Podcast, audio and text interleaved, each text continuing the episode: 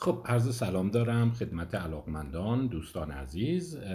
قسمت دوم بخش دوم کتاب ساده نیستم اثر دانیل سایمونز و کریستوفر شابریس رو دنبال می‌کنیم. اگر خاطرتون باشه در قسمت اول این کتاب اشاره داشتم به کارهای این دو محقق از جمله مسئله گوریل نامرئی و بخشهایی از کتاب رو به این صورت خدمتتون خلاصه کردم که در اسلاید مقابل می‌بینید. اشاره کردم که نویسندگان در این کتاب یک مقدار اسلوب یا چارچوب ثابتی رو ندارن و بیشتر به ارائه جست گریخته نکاتی می‌پردازند که در واقع این نکات روشنگر این هست که چی میشه ما گول می‌خوریم چی میشه ما رودست می‌خوریم و در واقع این خطاهایی که ما مرتکب میشیم بعضیشون هم فاجعه بار هست از کجا نشد می‌گیره؟ مثلا بخشی رو اشاره کردم تمرکز بر دیدن آنچه می‌خواهیم. در واقع مثال هایی رو هم خدمتتون زدم از جمله کارهای هنری هاردین و اون حقه کارت پرنسس The Princess Card Trick که افراد وقتی روی یک کارت در واقع تمرکز می‌کنند و فقط اون رو نگاه می‌کنند کارت های دیگر رو نمی‌بینند و بعد از اینکه اون کارت های دیگه حذف میشن جابجا میشن متوجه تغییر صحنه نمیشن و این تصور رو دارن که فقط کارت اونها حذف شده. این مثالی بود که خدمتتون زدم. یا مثلا کارهای الیزابت هولمز و اون شرکت ترانوس که در واقع یک کلاهبرداری بود. افراد او ادعا کرده بود دستگاهی می‌سازم دستگاه ادیسون که با یک قطره خون شما می‌تونه چندین بیماری رو پیش بینی بکنه در شما فورا تشخیص بده و بسیاری از افراد رفته بودن سرمایه گذاری کرده بودن در هیئت مدیره اون افراد خیلی برجسته عضو شده بودن از جمله مقامات نظامی بازنشسته پنتاگون. و افراد دوست داشتن ببینن که یک تحول پزشکی عجیب غریب در راهه و به زودی بسیاری از آزمایشگاه ها و های تشخیصی خلاصه خواهد شد که شما میرین سوپرمارکت وقتی دارین خرید می‌کنین یه قطره خون میدین و بعد که میاین بیرون به شما میگن کدوم بیماری ها رو داری در معرض خطر کدومش هستی و غیره. و اگر خاطرتون باشه اشاره کردم که حتی ثروت او به یک چیزی حدود 9 میلیارد دلار شرکتش رسیده بود که 50 درصد سهام رو خود الیزابت هولمز داشت ولی بعدا شرکت سقوط کرد. معلوم شد که همچین چیزی امکان پذیر نیست و در واقع حتی ورشکست شد و زندانی شد. یا باز اشارات دیگری کردیم که گفتیم مثلا دنکاهان اشاره کرده بود که مطالعات خیلی قشنگی داشت. من بارها تاکید می‌کنم. یکی از بهترین مطالعاتی که در زمینه سوگیری های شناختی وجود داره و در انتهای این مبحث دوباره بهش اشاره خواهم کرد کارهای دن کاهان از دانشگاه ییل هست.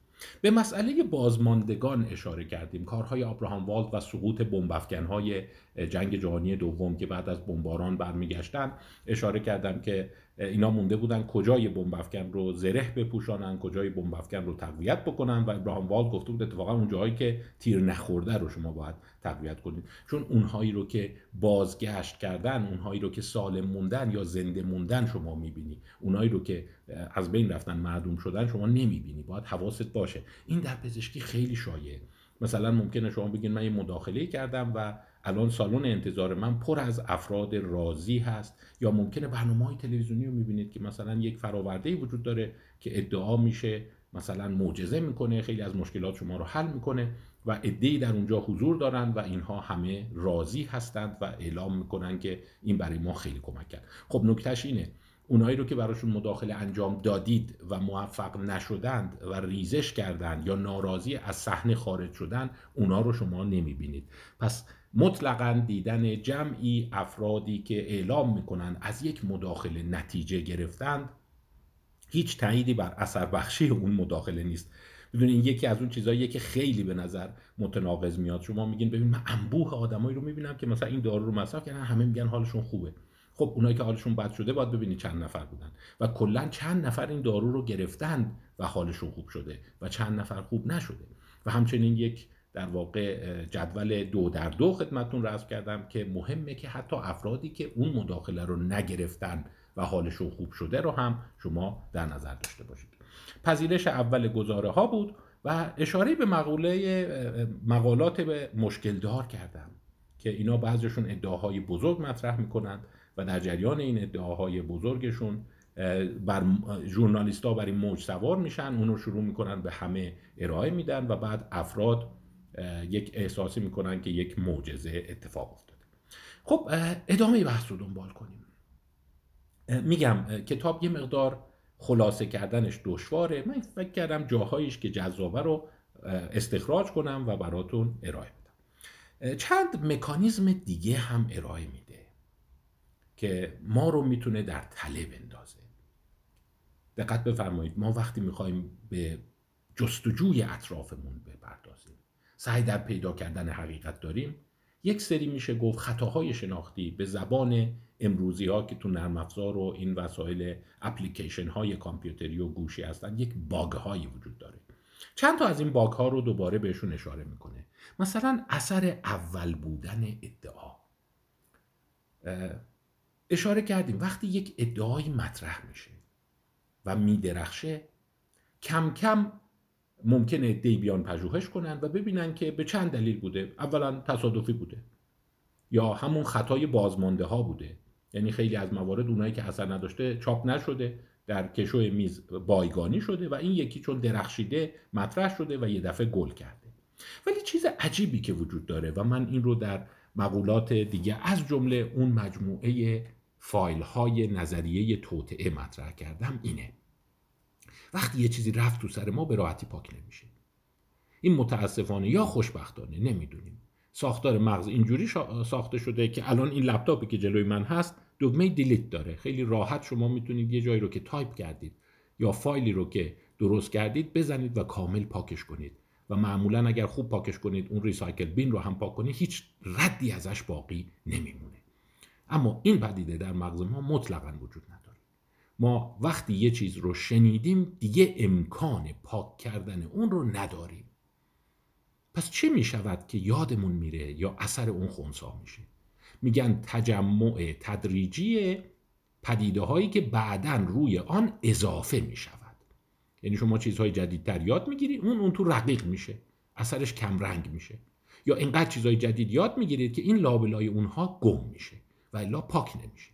و هم دلیل وقتی یه ادعای مطرح میشه مثلا من اشاره کردم چند اسلاید قبلتر تو قسمت یکم هست که اشاره کرده بودن که اگر شما یک مداد یا یک فرض کن نوشت افزار رو به صورت گاز گرفتن در دهان بگذارید به گونه ای که شبیه لبخند زدن هست این باعث میشه خلق شما بره بالا. من در برنامه خودشناسی هم به این اشاره کردم. این خیلی جنجال کرده بود.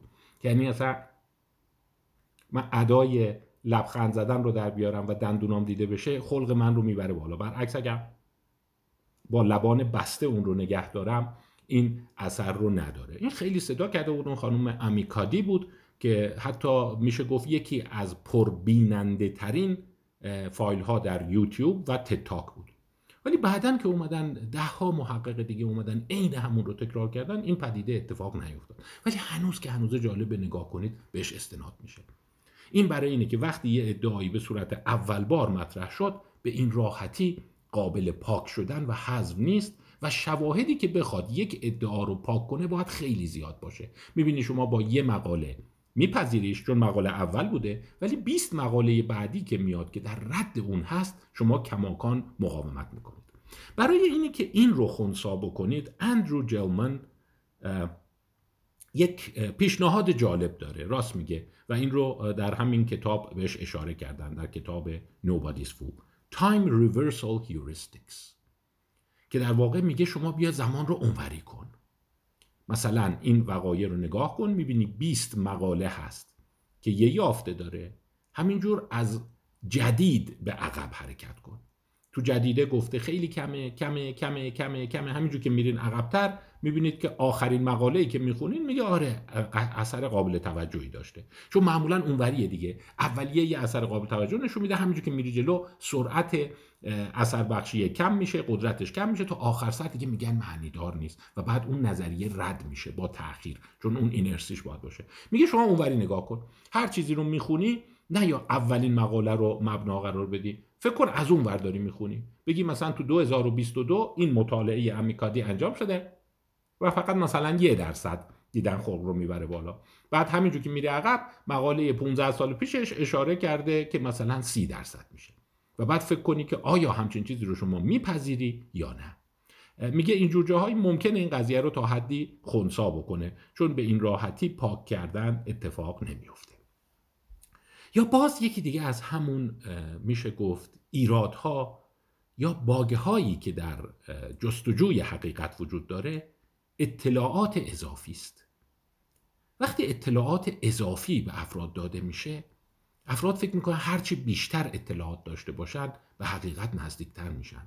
در صورتی که بعضی مطالعات نشون میده شما جمع کردن بیش از حد اطلاعات شما رو بیشتر به یک چالش میندازه و گاهی اوقات اطلاعات جدید باعث گمراه شدن شما میشه. به ویژه دقت کنید این یک ژانره مثل همین ژانرهای سینمایی به ویژه اگر خودتون برای اون اطلاعات یه تلاش مضاعف کرده باشید. به بیان دیگه اعتبار دادن بیشتر به آنچه خود انجام داده ایم. مثالش چیه؟ دقت کنید. میگم اینا همش به صورت جزایری هست که باید به اون فکر کنید. مقاله هست که به اون استناد کرده.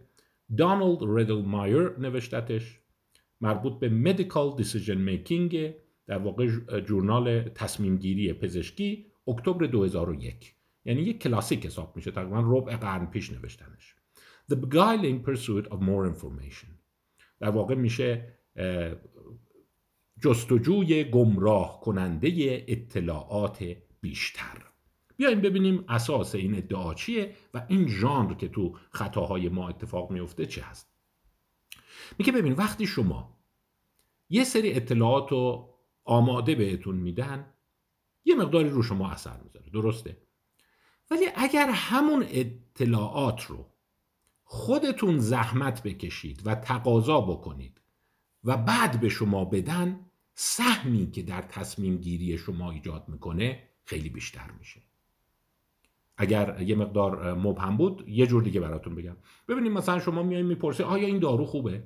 و بعد به شما کل اون نیمرخ دارو رو میدن مشخصاتش رو میدن. آیا این وسیله که می‌خوام بخرم آیا این مثلا گوشی که می‌خوام بخرم خوبه؟ میان میگن این مشخصاتشه. و به شما یه سری مشخصات میدن شما یا میپذیری یا نمیپذیری. ولی اگر مثلا بیان نصف مشخصات گوشی رو به شما بدن و بعد اون نیمه دوم به ذهن خودتون برسه. آها کاش راجع به اینش هم بپرسم. کاش راجع به اینش هم بپرسم. کاش راجع به این ویژگیش هم بپرسم. و بعد اونا رو به صورت اضافه به شما بدن. چون خودت درخواست کردی خودت خواستی.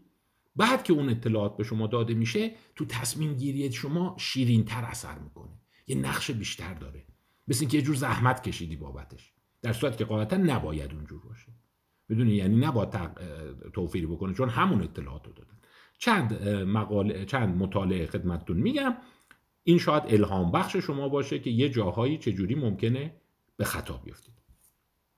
در این مقاله چند پژوهش کرده. هم پرستاران داخل بودن هم پزشکان. مثلا یه موردش 211 پرستار در واحدهای دیالیز شهر تورنتو بوده.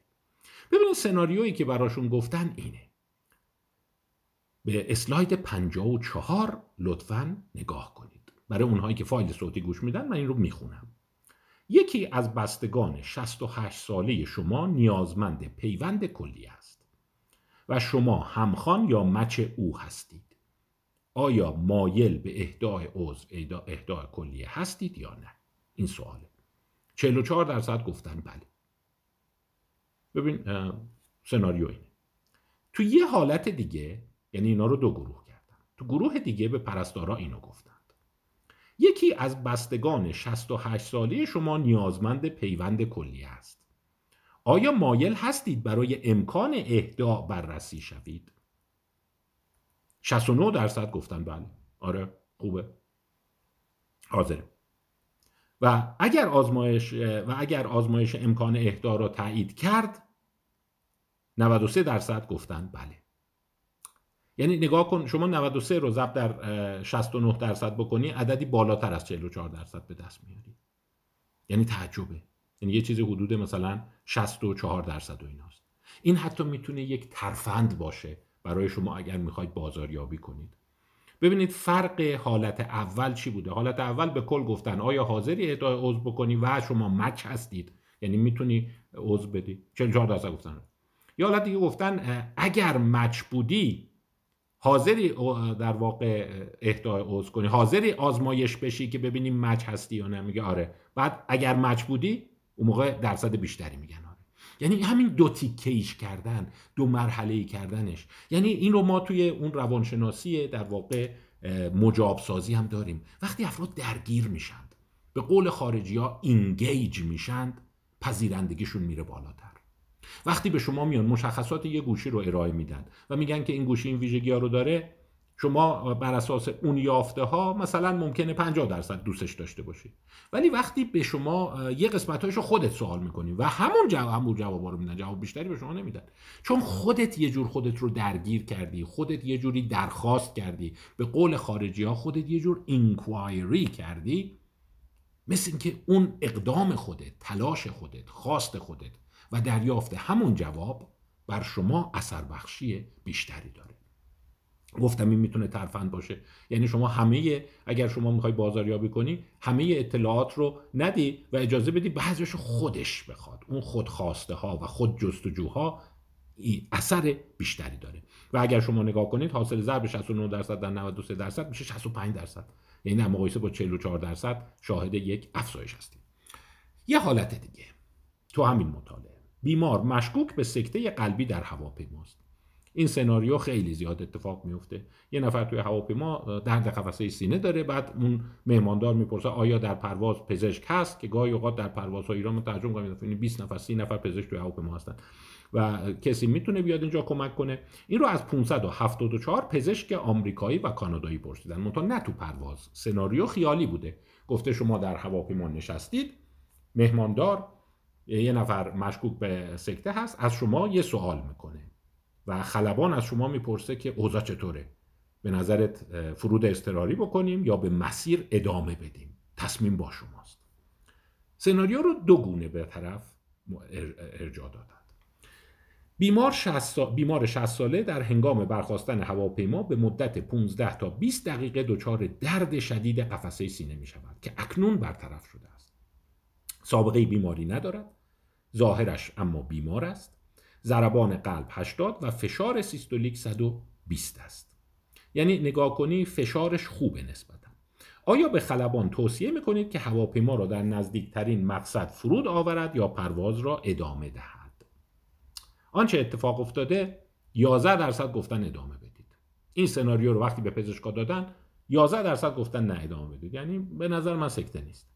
ولی اونوری نگاه کنی 89 درصد در واقع گفتن نه نه. این بهتره که بشینیم. این ریسکه. این چیزی که شما میگی ریسکه.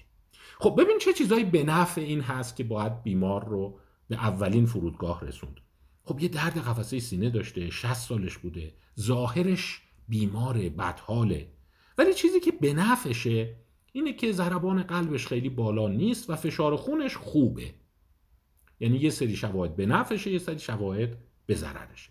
و شما باید سبک سنگین کنید اینجا وقتی افراد سبک سنگین کردن 89 درصد گفتن بشینه. فرودگاه به هواپیما بشینه. این مشکوکه. ولی سناریو رو یه جور دیگه به طرف گفتند بیمار 60 ساله در هنگام برخواستن هواپیما به مدت 15 تا 20 دقیقه دچار درد شدید قفسه سینه می شود که اکنون برطرف شده است. سابقه بیماری ندارد. ظاهرش بیمار است. ببین دقیقا همونه. ضربان قلب 80 است. در کیت یدک اون کمک های اولیه کابین دستگاه فشار خون است. آیا می خواهید خب طبعا همه گفتن آره آره آره برد دستگاه فشار خون بیار. و بعد که فشار خون گرفتن گفتن 120 حتی سناریو رو اینجوری درست کردن که گفتن دیاستولیکش یه مقدار هواپیما چون صدا میده صدای موتور هست خوب نمی‌تونیم درک بردیم سیستولیکش اون فشار اول 120 یعنی خوبه نسبت اینجا 21 درصد گفتن ادامه. و سوال سر اینه چرا این تفاوت است؟ در صورتی که دقیقا آمار همونه دادا همینه. بر اینکه در قسمت دوم خودش یه چیزی درخواست کرده. اون کیت فشارخون رو بیار ببینم. در صورتی که به همون جواب رسیده. چون این خودخواسته بوده. به همت خودش بوده. به ابتکار خودش بوده.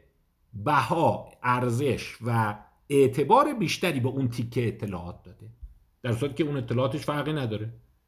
پس می‌بینیم که وقتی شما برای یه چیزی زحمت می‌کشی و به خیال خودت ابتکار خودته اینم بذار بپرسم اونو که می‌پرسی وزن بیشتری تو محاسباتت به اون میدی. و این یکی از اون باگ های ذهن ماست. پس اگر می‌خوای یکی رو مجاب کنی باید بذاری اون جوابی که شما در دست داری رو اون سوالش رو خودش بپرسه. بعد اون خیلی بهش مزه میده و به ویژه اون جواب جوابی باشه که به نفع شماست. دقت می‌کنید؟ یعنی اون که 120 بوده به نفع ادامه دادن بوده. یا اونی که شما مچه با این کلیه هستید به نفع اهدای عضوه. پس اگر یه ویژگی توی اون دستگاهی که شما می‌خواید بفروشید هست و این ویژگی خیلی خوبه بهتر شما خودت اون رو نکنی. بذاری اون بپرسه و بعد شما بگی. اون موقع براش خیلی جذابتر میشه.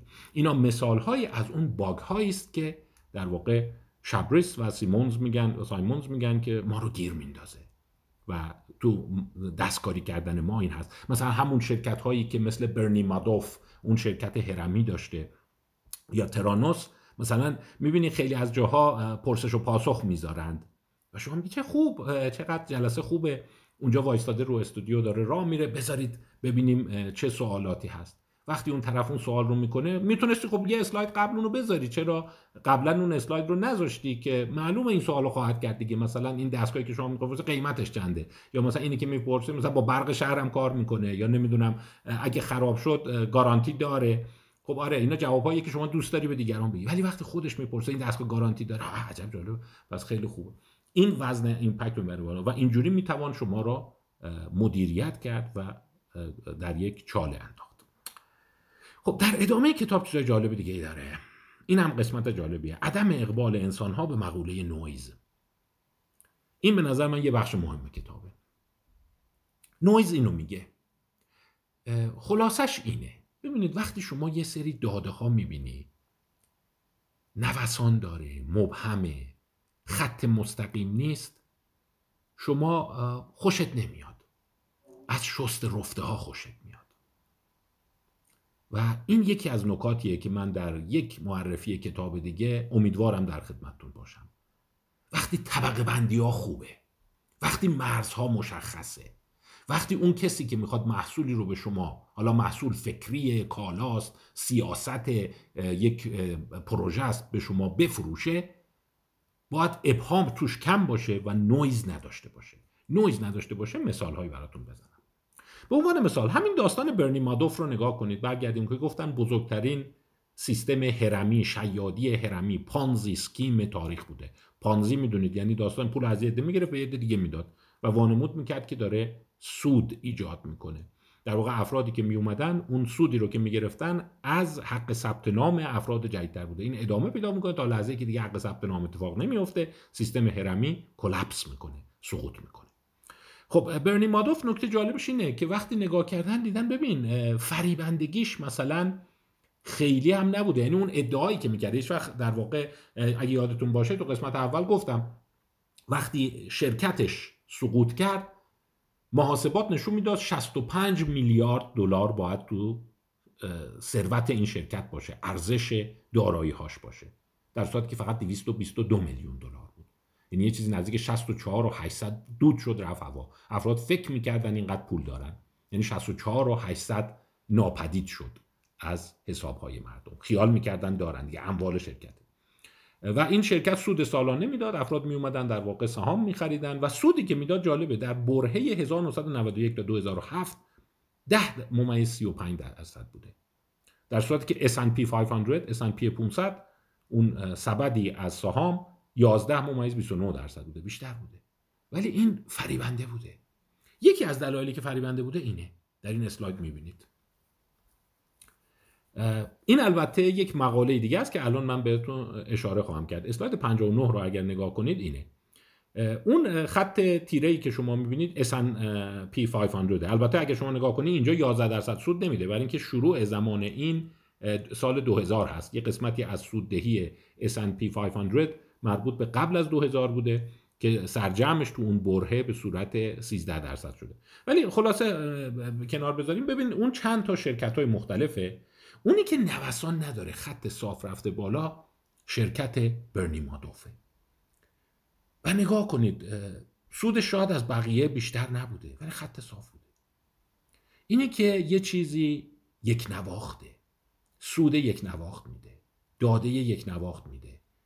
به شما نتایج قابل پیش بینی یک نواخت میده جذابیت ایجاد می‌کنه. نویزش کمه. در صورت که اون یکی ها نگاه کن افت و خیز داره. یه بار می‌بری یه بار میبازی ولی سرجمش می‌بری. این اشاره ای که کرده اینه که مثل این که ما از نویز گریزانیم. میگه گول نخورید. داده های واقعی جهان بیشتر نویز داره. ولی اگر کسی بخواد شما رو فریب بده بدون نویز نشون میده. مثلا شما نگاه کنید بعضی مقالات رو ارائه میدم خدمتتون. می‌بینید جوابش مبهم در میاد. یکی خوب در میاد که خوب در نمیاد. این نویزه. سرجمش میگن یه نظریه به نظر میاد درست ولی نظریاتی که می‌بینی همیشه درست در میاد. همه جا درست در میاد. یه جوری به نظرت میاد خیلی قطعیه. نویسندگان کتاب ساده نیستن میگه حواستون باشه اینا توش یاقه بازی هست. طبیعت متکی بر نویزه بیشتر چیزهای زندگی پول در آوردن شما موفقیت شما روزهای خوب و روزهای بدتون همش نوسان داره. و امروزه در واقع یکی از راه های کشف تقلب چه تو سهام و چه تو مقالات اینه که نویزش خوب است یعنی شما اگر بخوای یه پژوهش بکنی یک پدیده ای رو سنجش بکنی خیلی به ندرت شبیه اون خط یه نواخت افزایش یابنده است که در واقع الگوی سوددهی شرکت خیالی مادوف بوده. و حتی جالبه که افراد به این دقت نکرده بودند اینم باز یکی از همون مثال هایی که وقتی یه چیزی رو دوست داری ببینی حواست نیست. پژوهشی که گفتم این بوده. داستان اینه که این نیمرخ رو به افراد نشون دادن گفتن خیلی خوب ببین الان ما پنج تا شرکت داریم. اسما رو عوض کردن که کسی نشناسه و به کیا نشون دادن؟ به اونایی که در واقع میشه گفت کارگزاران خرید سهام هستن. منیجرهای در واقع استاک منیجر هستن. اونایی که سهام خرید و فروش می‌کنن با گفتن یه تست کار پرسشگریه. می‌خوایم ببینیم به نظرت کدوم شرکت رو بخرن. و وقتی افراد نگاه کردن پنج تا شرکت گفته Power Trade Investment اینا شرکت های خیالی ان Fortitude Alpha Tobacco Trade و S&P 500 و در واقع اون Fortitude ه که می‌بینی خط صافه الگوش دقیقا ترسیم الگوی شرکت مادوف بوده. و 68 درصد مشکلی توی اون خط صافه ندیدن. گفتن خوبه؟ آره دیگه ببین هر سال داره سود میده. و گفته ببین اگه رو به عقب نگاه کنی به نظرت عجیب نیست. یه شرکتی هیچ سال ضرر نمیده. هر سال یه اندازه داره سود میده. این به نظر ساختگی نمیاد داده هاش و اون بالا جالبه حتی این جمله هشدارم به افراد دادن. The fund was exclusive to investors with strong relations to the fund. این صندوق یه صندوق بسته بوده. فقط افراد خصوصی توش نظارت داشتند. و سیاست های سرمایه گذاریش مبهم بوده و حتی سیستم میشه گفت اون حساب رسیش هم غیر متعارف بوده. بازم افراد گفتن نه قشنگه. حالا اون 51 درصده چیه؟ 51 درصده اینه به جای اینکه سوال کنن کدوم یک از اینا رو خوبه گفتن فکر می‌کنی کدام یک از اینها خطرناکه و بهتر گوش به زنگ باشید و شیادی نباشه. وقتی لغت شیادی رو انداختن جلو وقتی لغت ویجیلنت گوش به زنگ بودن رو انداختن جلو یه دفعه افراد شستشون خبردار شده. اوه راست میگی ها به این نکته دقت نکرده بودم. اینم یه نکته دیگه است که در این کتاب میگه. میگه وقتی انسان ها به جستجوی سود هستند به جستجوی پیشرفت هستند یه بخش دیگری از مغزشون درگیره تا زمانی که مراقبن گزیده نشند. من این رو در اون کارگاه انگیزش به تفصیل بهش اشاره کردم. ما یه سیستم promotion داریم. به دنبال دستاورده. اشتیاق داره ببره. دنبال این چیزهایی کسب بکنه. یه سیستم دیگه مغز ما هست که حواسش از گزیده نشیم. حواسش از رو دست نخوریم. حواسش هست باید گوش بزنگ باشی ببین سرت کلا نره. و چیز عجیب اینه که این دوتا سیستم همزمان به راحتی کار نمی‌کنند. و اگه شما یکیش رو فعال کنی اون یکی رو فلج می‌کنی. و به همین دلیل شما یا می‌تونی طمع داشته باشی و به دنبال پیشرفت سریع و شدید باشی یه سری مدارهای مغزی فعال میشه. یا اینکه حواست باشه ببین پیشرفت جهنم پیشرفت نمی‌خوام. فقط حواست باشه سرت کلانه به عبارت دیگه حمله کننده و دفاع کننده با دو ژانر جدان دو سنف جداند. و اینجا نشون داده بود که وقتی میان اون قسمت حواست باشه کلاه نره رو برای اون مدیران سهام اون کارگزاران سهام زنده می‌کنن فعال می‌کنن یه دفعه شستشون خبردار میشه از 68 درصد به 51 درصد میان و اون رو تایید می‌کنن. اینم باز نکته دیگه است. و وقتی نگاه کنی اون گفتم اسم fund رو گذاشته بودن در اینجا Fortitude این اسم ساختگی بود برای fund واقعی مادوف تحت عنوان Fairfield Sentry که از سال 2000 تا 2009 ببین چه جوری رفته بالا. و بعد یه دفعه تو 2009 می‌بینی با سر نوز دایف کرده با سر اومده پایین. کلاپس کرده که معلوم شد چی نداره دیگه. این همش ساختگی بوده و هیچکی متوجه نشده. و این یکی از چیزهایی که الان این متخصصین علوم شناختی دارن بررسی می‌کنن که چجور این همه آدمی که تو کار اقتصاد و خرید و چون می‌دونی این وال استریتی ها ادعاشون هم اینه که از باهوشترین آدم هستن. چجور اینو جلوششون بوده و نیدن و یکی از البته می‌تونید شما دانکن واتس نگاه کنید که وقتی مسئله حل میشه خیلی معما راحت به نظر میاد که نگاه کن خب این داد می‌زنه تقلب دیگه. سهام که اونجوری نمیره بالا. سهام رو نگاه کنین باید الگوی نوسانی داشته باشه. شما هم الان قیمت ها رو نگاه می‌کنین درسته مثلا قیمت دلار داره میره بالا سکه داره میره بالا ولی خط مستقیم بالا نمیره. میره بالا میاد پایین میره بالا میاد پایین. و چیزی که هست اینه که ذهن ما از اون نویز گریزانه. باید عادت بدین ذهنتون رو. اگر دنبال داده های حقیقی هستید توش به نوعی نویز وجود داره. یک سر و صدای پس زمینه وجود داره. تمیز نیست. و امروزه شما وقتی می‌بینی مقالاتی تمیز در میاد. خیلی قشنگ نتایج با هم می‌خونه میگه اصلا شک می‌کنه. و شروع کردن با شیوه های آماری مقالات تقلبی رو استخراج کردن که اینا تقلبیه نمی‌تونید و واقعا هم درسته. شما نگاه می‌کنی مثلا ممکنه شما ده بار یه داروی رو امتحان بکنید تو گروه های مختلف 50 نفر 100 نفر. تو پنج تا گروه اثر خیلی خوب داره تو دو تا گروه اصلا اثر نداره. تو سه تا گروه بدتر میشن. و سرجم اینه که امیدواریم دارو اثر داشته باشه. یه چیز دیگه هم هست حواستون باشه. همین نویز یه پدیده دیگه هم ایجاد می‌کنه. مثال خود شما به راحتی قابل تعمیم نیست و این معما رو حل می‌کنه. که چرا؟ مثلا من یه دارو می‌خورم به همه میگم این دارو معجزه است. عجیبه. اصلا این بهترین دارو برای مثلا این حالت افسردگیمه برای سردردمه. و بقیه میگن نه اصلا هم کار نمی‌کنه. و بعد اینا به چالش می‌رسن.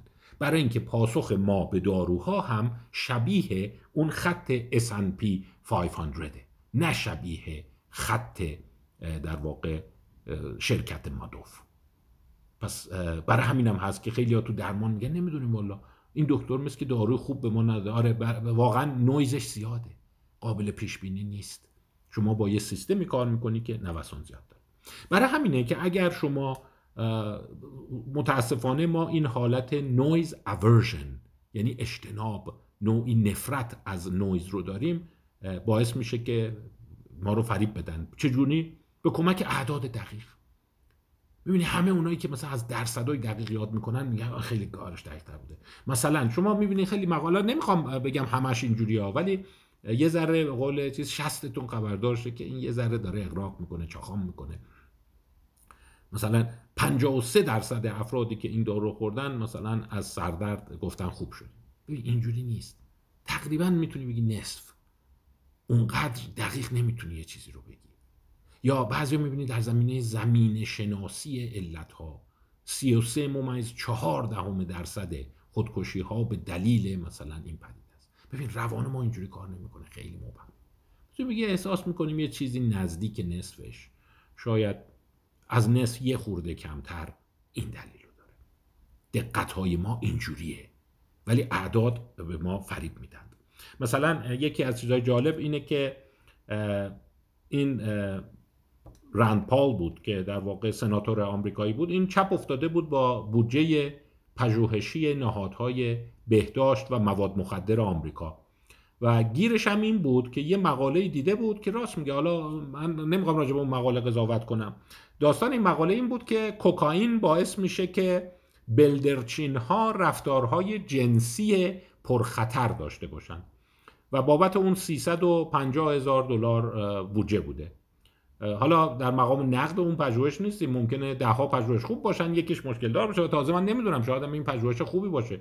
و داستانش این بوده. به سری بلدرچین کوکائین دادن و بعد دیدن این بلدرچین هایی که کوکائین مصرف می‌کنن میزان ارتباط جنسی تصادفی با بلدرچین های جنس مخالفشون افزایش پیدا می‌کنه. یه جور به قول معروف رفتار انانگسیخته جنسی پیدا می‌کنه و این تو کنگره گفته ببین پول مملکت صرف چه پژوهشایی میشه که کوکائین میدن به بلدرچین ببینن این از نظر جنسی شروع می‌کنه نمی‌دونم به قول چی تنوع طلب و اینا میشه. و بعد اومده بود گفته بود بودجه این تر 356933 ممیز 140 دلار هست.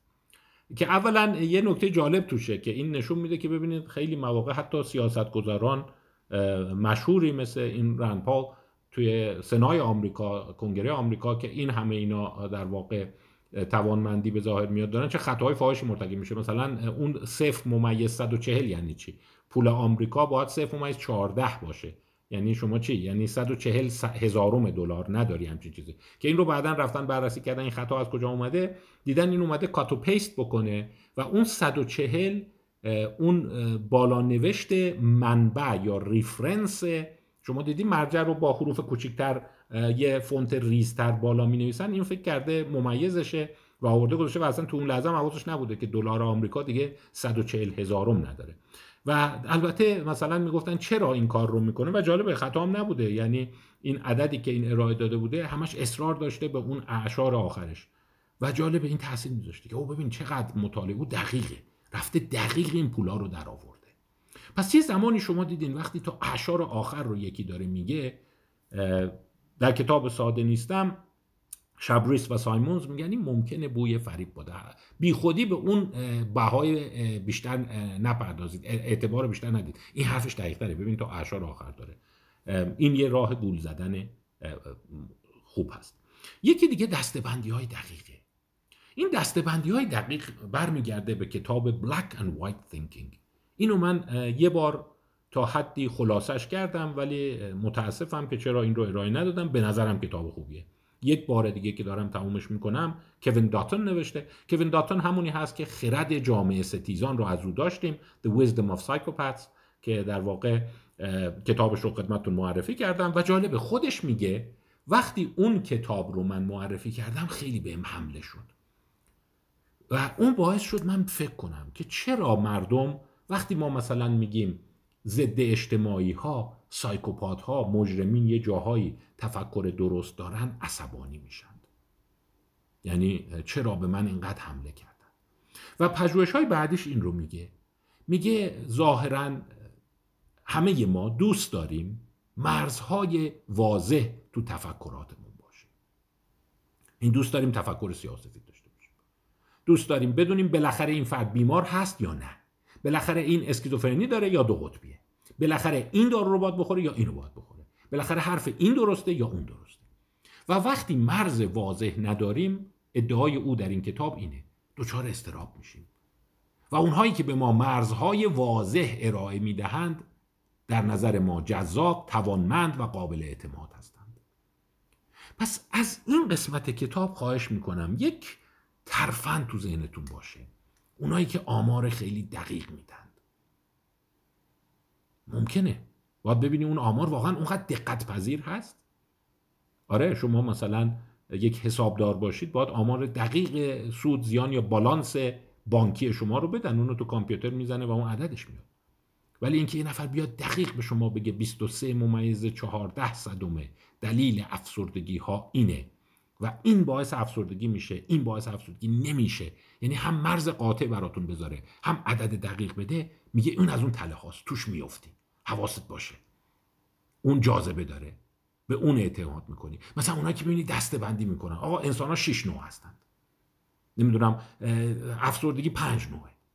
پرخاشگری 18 نوعه. و یه عددهایی میگن که خب چرا 18 چرا مثلا 19 نیست؟ یا فرق شماره 15 با 16 چیه؟ بعد میگه نه این ببین 15 اینجوریه 16 اینجوریه. و برای همینم هست که نظام های طبقه بندی جذابند و اگر شما توسل بجویی به اعداد دقیق و مرزبندی های دقیق حرفتون برو پیدا می‌کنه. و البته کوین داتون میگه این ارزش تکاملی داشته. و مقالات قشنگی رو ارائه میده. مثلا حیوانات باید بالاخره بفهمن این موجودی که داره به من نزدیک میشه این خطرناکه یا نیست. مرز قاطع بود. اینجا تعارف نداریم. ممکنه بهت حمله کنه ممکنه حمله نکنه. این به نظر که از دور داره میاد به نظر شما یه شیر نره که می‌خواد به حمله کنه یا مثلا یک بوفالو کوچیکه. از دور دارم می‌بینه خب این تفاوتش مرگ و زندگیه. برای همین میگه ذهن ما ذهن نیست کاتگورایزینگ دسته بندی کننده. دوست داره ابهاما رو پاک کنه و به نفع یکی از دو جناح همه شواهد رو در واقع حذف بکنه. این با همون کارهای دنکاهان هم می‌خونه. اگه یادتون باشه دنکاهان نشون داده بود که وقتی پای پدیده هایی هست که با ایدئولوژی ما باورهای ما همسو هستند مثل کنترل سلاح در آمریکا یا مجازات اعدام افراد سریع میان یه جبهه رو برمیگزینند. الان یکی دیگه از این جبهه هایی که خیلی پررنگ شده و چند تا کتاب می‌خوام براتون آماده بکنم برای خودم خیلی هیجان انگیز و جذاب بود همین مرز گذاشتن بین در واقع مقوله جنسیت هست که آیا جنسیت قابل تغییره یا نه؟ آیا انسان ها دوگانه هستند یا نه؟ و آیا حالت های وسط کدوم ور میره؟ و چیزی که اینا متوجه شده اینه که ذهن ما توان بالایی در ایجاد کنتراست داره. یعنی خاکستری ها رو به سمت سفید می‌بره خاکستری های تیره رو به سمت سیاه می‌بره. و تا اون مرزه پیدا نشه استراب وجود داره. اون شرایط ابهام ناراحت کننده است. و البته میگم میگه که اینجور هم نیست که هر جا شما میگی بیا ابهام ایجاد کنیم چون به حقیقت نزدیکتره. خب مضره. مثلا اشاره قشنگی داره به مقولات حقوقی. بالاخره این فرد چون من مبحث دیگری رو که در خدمتتون خواهم بود مقوله در واقع اراده آزاد هست بالاخره شما به من بگید این ارادهش آزاد بوده مسئول بوده یا نبوده؟ من این وسط داستان نمی‌دونم تغییرات نسبی و نمی‌دونم تاثیر پذیری از کورتکس و اینا رو نمی‌دونم. بالاخره شما بگی اینو من مجازات کنم بفرستم زندان یا آزادش کنم؟ یعنی این دید دوگانه هست و اونهایی که این رو به شما میفروشند در واقع قدرت بالایی در مجاب سازی شما ایجاد می‌کنند یه جمله لابلای اونا بود که خوشم اومد. جملهش قشنگ بود. این ربطی به بحث یعنی ربط داره ولی شاید تو دل بحث دیدم نقل قول قشنگیه اینه. Remember whenever you hear someone use quantum mechanics to explain human behavior you should turn your bullshit detector all the way to 11 یه جور تنظامیز میگه دیگه. میگه به یاد داشته باشید وقتی میشنوید که کسی برای توضیح رفتار انسان از مکانیک کوانتوم استفاده می‌کند. درجه حساسیت شناسایی کننده حرف مفت خود را باید تمام راه تا شماره 11 بالا ببرید. در واقع مثل اینه که ما ذهنمون یه دستگاه هوشیار داره حواست باشه سر کلا نره. میگه اون وقتی می‌خوای حساسیت رو خیلی باید ببری بالا وقتی لغت های مبهم میشنوی. مثلا راست میگه و این اشاره ای داره که شما می‌بینید تقریبا کوانتوم به هر گونه ای داره برای افراد مطرح میشه. در کتاب رابرت ساپولسکی به این مسئله پرداخته و البته موضع ساپولسکی اینه که آره درسته فیزیک کوانتوم می‌تونه به عدم قطعیت منجر بشه ولی خیلی شاید تأثیری در سرنوشت توضیح رفتار ما نداشته باشه. به اصطلاحا به سمت بالا نمی‌رسه به اون سمت رفتارهای کلان. ولی اینجا داره میگه هر جا دیدین یه لغت های عجیب قریب به کار رفت. لغت هایی که اسم می‌کنی نمی‌دونم خیلی پیچیده است و به منم میگن که هرچی فکر می‌کنم نمی‌فهمم این داره چی میگه. میگه اون بولشت دیتکتورتون اون دستگاه حساسیت سنجی حرف مفتتون رو اغربش رو به چرخون برو بالا که ممکنه بوی تقلب میاد. تو معنیش نیست هر جای حکی میگه کوانتوم تقلبه. میگه فقط حساسیت دستگاه رو ببر بالا حواست باشه که دقیق تر شو. ببین داره چی میگه. یا باز نقل قول قشنگتری داره. این نقل قول به نظر من خیلی به درد زندگی می‌خوره. مشکلات پیچیده به شرط آنکه اصلا قابل حل باشند اگر if they are solvable at all به طور معمول نیازمند پاسخهای چند وچی هستند و به ندرت با یک ترفند ساده برطرف می شوند. Rarely yield to the proverbial one simple trick به یک ترفند ساده برطرف نمیشن. برای هر ادعایی که خلاف این اصل باشد باید قوی ترین و بالاترین سطح شواهد را درخواست کرد. به نظر من این یک پیام با خود بردن از این کتابه. ببین مشکلات پیچیده چیا هست؟ فقر خشونت پرخاشگری این چیزهایی که ما مثلا بهش میگیم مشکلات بقرنج ویکت افسردگی ناتوانی شکست مشکلات روحی. عدم موفقیت بی انگیزگی او اشارش اینه که هر موقع دیدین اومدن تمام این وقایع رو سعی کردن با یه علت توضیح بدن. با یه راه حل ساده توضیح بدن. دقت کن یکی از اون سیستم هایی که تو تله‌اش میفتین پس تا حالا آره قشنگ میگه. میگه توش نویز نداره. مرزها دقیقه. ارقام به نظر خیلی تا اعشار پیشرفته توضیحات میده. دسته بندی های واضح داره و خیلی راحت انسان ها رو در دسته بندی ها می‌ذاره. یکی از همون چیزهاییه که به Myers-Briggs اعتراض می‌کنن. میگن شما فکر می‌کنید آدم اینقدر به این راحتیه که شما با چند تا دسته بندی آدما رو بفهمی؟ به قدری نهاد بشر پیچیده است و تعداد معلفه هاش زیاده که هرچی بیشتر دقیق میشی حس می‌کنی که شناختش دشوارتر و سختتر میشه. و برای همین راه هم یه راه حل ساده پیدا نمیشه. پس اونایی که یه راه حل ساده می‌خوان به شما فقط به این فکر کن. فقط سعی کن اینجوری نگاه کنی. فقط این مسئله تو ذهنت باشه بعیده. خیلی بعیده. Rarely به ندرت one simple trick اثر می‌کنه. خب بخشایی از کتاب بود فکر کنم دیگه یه مقدار زمانم طولانی نشه. شاید اینا میشه گفت منتخب هایی از کتاب بود. حالا بعضی بخشاش هست مباحث دیگه هم داره ولی فکر می‌کنم شاید ضروری نباشه. فقط یه چیزی که یادم نره تو بخش اول بهش اشاره کردم. یادتون هست اون دیس رودیگر مکدرموت؟ یا اگه آلمانی اسم طرف رو دیزه. دیس رودیگر مکدرموت ام پارادایم چی بود؟ ام پارادایم اینه. یادتون هست یک سری اگه البته الان دیگه خراب شده اسلاید رو روبرو خودتون دارید. سعی کنید اون چیز مثلا بیا مثلا حالا مثلا ندیدین. اسلاید 67 رو. اونایی رو که گفتم البته خب خیلی زمان گذشته فکر کنم مدت طولانی قسمت یک رو براتون ارائه دادم. اگر یه بار دیگه نگاه کنید چند تا اسم براتون گفتم و سعی کنید اون اسم ها رو بازیابی کنید. از خاطرتون استخراج کنید. چیز جالبه که مکدرموت متوجه شده بود مثلا همین اسامی رو نگاه کن. این اسامی رو از یکی از آزمایشاش استخراج کردم. تخت استراحت بیدار خسته رویا لحاف خفتن چرت زدن پتو لخت رها خورخور قیروله خمیازه تشک صلح شل و بالش. توی اینا لغت خواب نیست. ببین ولی چیزی که هست اینه. یک سری مفاهیمی هستند که به هم نزدیکند و مکدرموت متوجه شده بود دیار امینو می‌گفت. بسیاری از افراد وقتی اینا رو یادآوری می‌کنن خوابم توشه. در صورتی که خواب این تو نبود. و او مثل همین گوریل نامری اشارش اینه که بخشی از خاطرات ما بخشی از اون حفره های ذهنی ما توسط خاطرات اطراف توسط اون چیزهای دیگری که ما شنیدیم خلق میشه. و عده زیادی رو می‌بینید که قسم می‌خورن نه تو لیست خوابم بود. اصلا من خواب دیدم. اونجا با فونتش بود داره بعد رویا مثل که نوشته و خواب.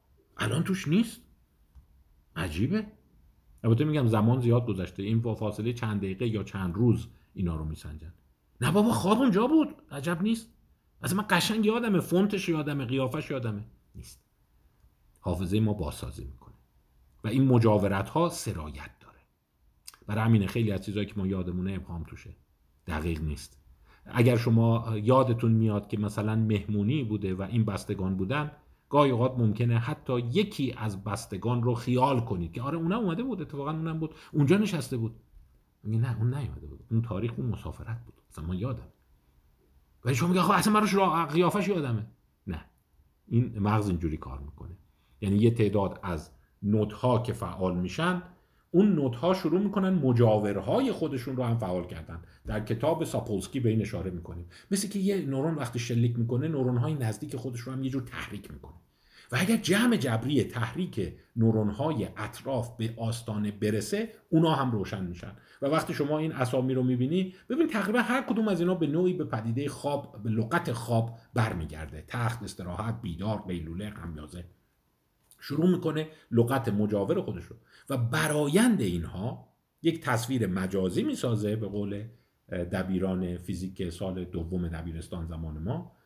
در آینه های محدب یک تصویری ساخته میشه مجازی در پشت آینه که واقعی نیست ولی شما اون رو می‌بینید. اینم لغت خواب برای شما ساخته میشه. میگه بسیاری از مکدرموت اینو نشون داده بود بسیاری از این وقایع این این یه خبر خوبم داره. اگر شما در آزمون های چهار جوابی و اینا یا مثلا داری عوارض یه دارو رو بررسی می‌کنی یا مثلا داری علامت شناسی حفظ می‌کنی دانشجویان پزشکی اینها و بعد میگه این یکی نبود توش ولی من خیلی هرچی فکر این بود. این گاهی اوقات نشون دهنده زیاد بودن دانش شماست نه کم بودن دانش شما. چون تجمع یافته ها باعث میشه اون وسطی هم روشن شه. اونی که معمولا پای ثابت این محفله ولی اون تو نبوده. خب این هم یک نکته دیگه بود که در واقع شابریس و سایمونز به اون اشاره دارند. فکر می‌کنم برای این کتاب تا این حد شاید بس باشه ولی یک سخن آخر براتون بگم حیف تو کتاب به این اشاره نکرده بود. من می‌خوام باب این بحث رو باز کنم. و تو اون گفتگوهای بعدی مباحث بعدی بیشتر به این بپردازم. ببینید اساس این گونه کتاب ها مثل کتاب ساده نیستم اون حرف مفت می‌زند یا در واقع اونهایی که به خطاهای شناختی تفکر نقاد و اینها می‌پردازند. تا حد زیادی تمرکزشون بر اینه که سیستم شناختی ما به دلایلی دچار خطا میشه. مثلا ما فراموش می‌کنیم که چیزی به نام خطای بازماندگان وجود داره یا خطای تایید داریم یا کانمان و تورسکی به وفور به اینا اشاره می‌کنن. و در واقع این تصور وجود داره که اگر ما بیایم این تفکر علمی تفکر در قضاوت های نقادانه رو دامن بزنیم همه اینا قاعدتا باید برطرف بشه. ولی یه چیز عجیب هست که خیلی هاش برطرف نمیشه. و این را از این جهت میگم که شاید موضع من در مقایسه با نویسنده این کتاب ها بالینی تره شاید این کتاب تا حدی کمکتون کنه. این کتاب خیلی عکس تروریستی هم داره. اکستریمیزم افراطیگری. قسیم قسام. قسیم قسام میشه در واقع. قسیم قسام. A philosophical analysis. گروه های افراطی اونایی که حالا فقط تروریست ها منظورش نیست. شما این سری افراطی هایی داری مثلا اینا که کاملا با علم مخالفن اونایی که جنبش هایی درست می‌کنن که آقا تحت هر شرایط شده آقا همه پزشکا اینا دارن فریب میدن اصلا قبول نکنین واکسن حق بازیه نمی‌دونم چیه چیه چیه. این افراطیون همیشه به این گونه بهشون نگاه می‌شد که شما دچار خطای شناختی هستی. ولی در این کتاب قاسم قسام نکته قشنگی میگه. میگه خیلی از اینها قدرت تحلیلشون کم نیست. آدمای هوشمندی هستند اصلا فکر نکن یه سری آدمی هستن که ریاضیات پایه حالیشون نیست. اینجاست که برمیگردن به کارهای دن کاهان. دن کاهان یادتونه تو قسمت اول اشاره کردم. دیده بود هر چقدر هوش و سواد میره بالاتر رو مواضعی که بوی سوگیری می‌دهد. مثل کنترل سلاح مثل اعدام مثل سخت جنین افراد سرسختتر میشن. و شواهد رو مخدوشتر می‌بینند. پس این داستان به توانایی شناختی بر نمیگرده. یه مسئله عاطفی توشه. و قسیم قسام اینجا در اون روانشناسی افراطیگری میگه. میگه فکر نکن اینا آدمای ابلهی. اینا حس می‌کنن که خب منم موضعم با دفاع بشه. باید یکی هم حرف منو بشنوه. مثلا من احساس می‌کنم ترد شدم ظلم شده. به, به ناحق به من اجحاف شده. منم می‌خوام موضع خودم رو روش وایستم. و در واقع بخشی از این افراطیگری نه به خطاهای شناختی بلکه بار هیجانی برمیگرده. چیزی که خیلی نگارندگان این کتاب ها بهش نمی‌پردازند. کیا بیشتر بهش می‌پردازند؟ درمانگران. یکی افراد مثلا مثل مارشا لینهان که اسم او را در مداخلات dialectical behavior therapy در واقع رفتار درمانی دیالکتیکی شنیدید. در مورد خودکشی اختلالات شخصیت اینا. و او مقاله قشنگی داره که اسم مقاله اینه. Validation and Psychotherapy. در واقع مقاله نیست. می‌تونم بگم فصل یک کتابه. کتاب آرتور بوهارت هست. Empathy Reconsidered. مال 1997 یعنی اینم یک کلاسیک حسابیه. ولی توصیه می‌کنم حتما این رو بخونید. Validation and Psychotherapy. این برای مراجعان نوشته برای افرادی که خودکشی می‌کنن اختلالات شخصیت اینا نوشته. ولی من فکر می‌کنم مایکل شرمر که گفتم یکی از افرادی که خیلی اتفاقا در مورد همین خرافات و اینا نظر داره میگه یه جایی یه اشاره قشنگ کرد که بیایم فکر کنیم اینایی که خرافات رو قبول دارن نمی‌دونم حرفای غیر علمی رو قبول دارن فقط این نیست خطا دارن. یه جا ازش بپرسیم آخه اینو چی بهت میده؟ و وقتی این سوال رو می‌کنی مایکل شرمن یا خیلی چیزا روشن میشه. خب مثلا اینکه بفهمی اینکه مثلا بپذیری که آره پزشکی تماما داره عقب بازی می‌کنه چیزی به نام سرطان وجود نداره و اینا برای اینکه پول درارن دارن یه سری داروهایی رو به مردم میدن به اسم شیمی درمانی از اینا مطرح میشه. این باور چه احساسی بهت میده؟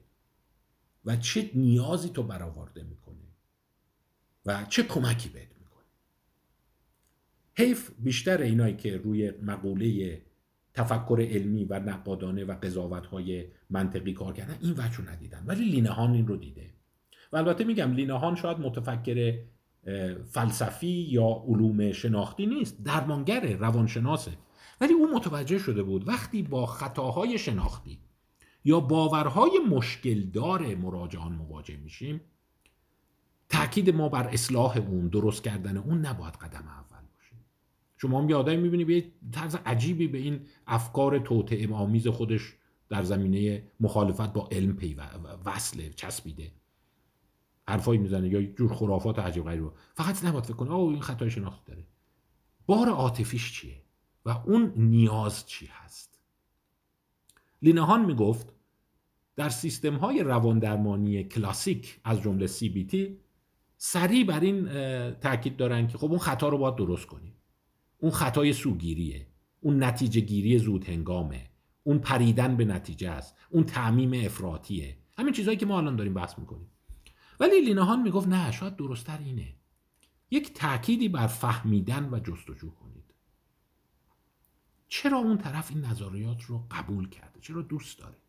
چی بهش میده؟ قسیم قسام می‌گفت بهش هویت میده. بهش احساس آرامش میده. بهش در جریانی که حس می‌کنه مورد حمله قرار گرفته سپر دفاعی میده. منم باورم اینه اینایی که مثلا خیلی شبه علم رو علم می‌کنن یه چیزی توشون هست شما دقت نکردید. می‌بینید که هیجانشون توش بالاست. احساس می‌کنن که مورد حمله قرار گرفتن. و سبک اون سبک دفاعیه. وقتی سبک دفاعیه میگه تلاش شما برای تغییر بی نتیجه است. برای همینه که من بارها می صحبت کردم مناظره ها راه به جایی نمی‌بره آنچه که مهمه این مفهوم validation و understandingه. بفهمید که چرا این چه فایده بارش داره. حالا فکر کنی اصلا این رو سوال بردی یا این فکر افراطی رو داری یه چیزی داره بهت میده. و یک بخشی از روان آدم رو به تعادل میرسونه. پس بیایم یه ذره در درک دیگران لینهانی نگاه کنیم. فقط کان نگاه نکنیم.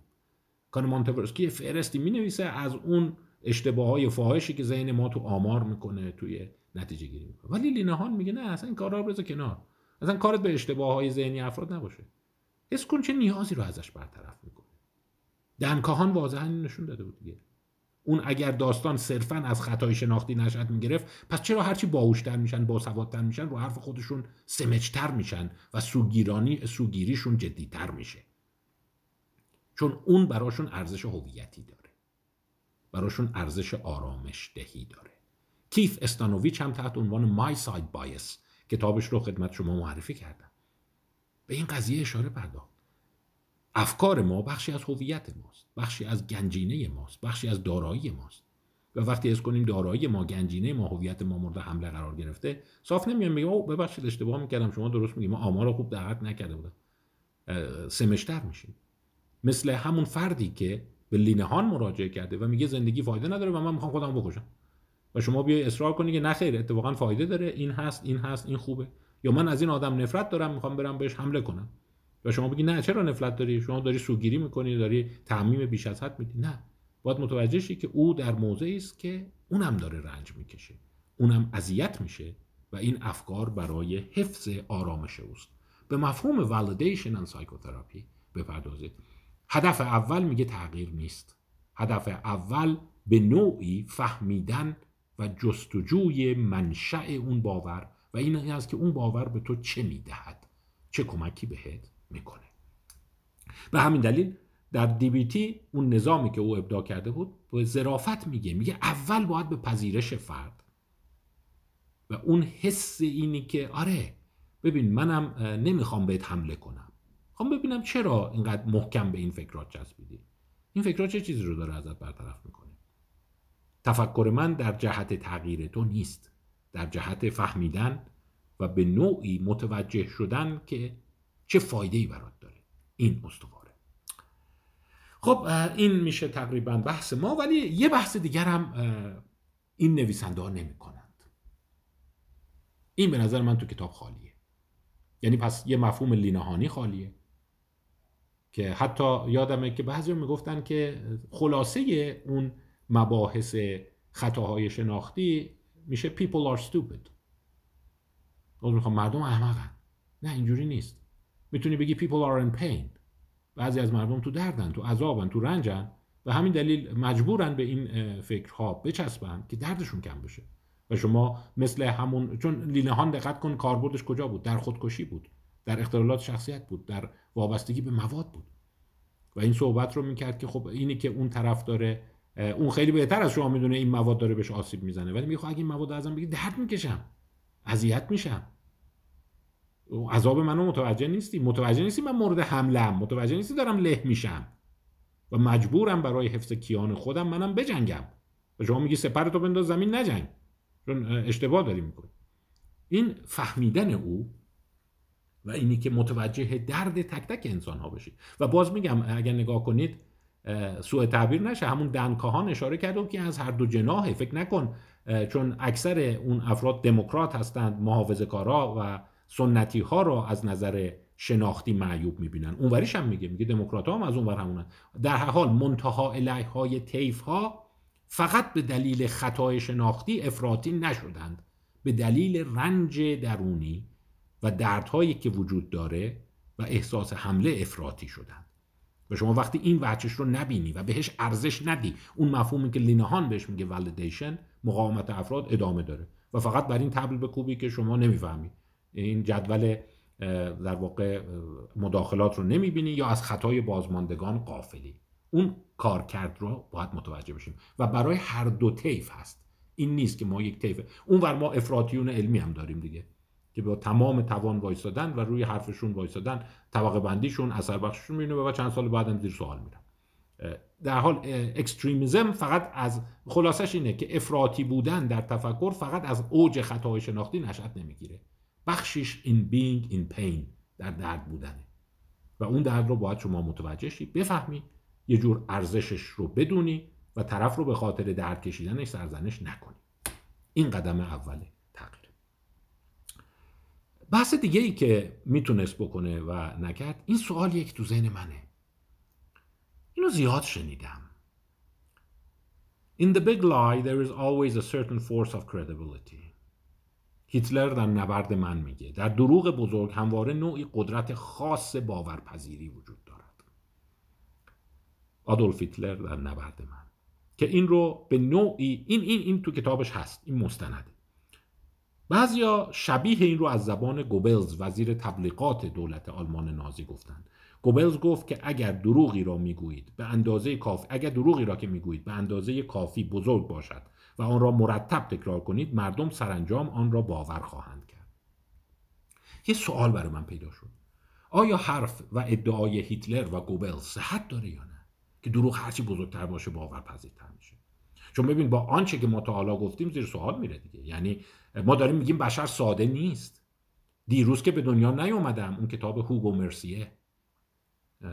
در واقع از پشت کوه که نیومدم. و بعد از اون طرف یه جمله هست که مرتب داره تکرار میشه که آقا هرچی دروغ گنده تره هرچی یه چیزی فاحش تره مردم آخر سر اینو بیشتر میپذیرن. اینم یک چیزیه که ذهن منو درگیر کرده.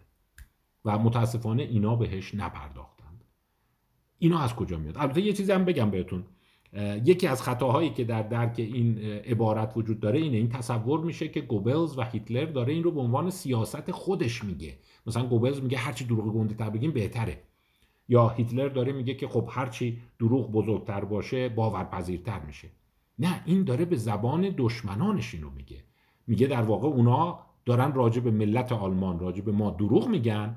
و دروغشون هرچی گنده تره به نظر میاد باورپذیرتره. یعنی این رو مطلقا هیچ وزیر تبلیغاتی نمیاد دست خودشو اینجوری رو کنه که من می‌خوام دروغ گنده به شما میگم شما باور کنید این اینم یکی از اون خطاهاست که فکر می‌کنن داره راهکار میده نه راهکار نمیده.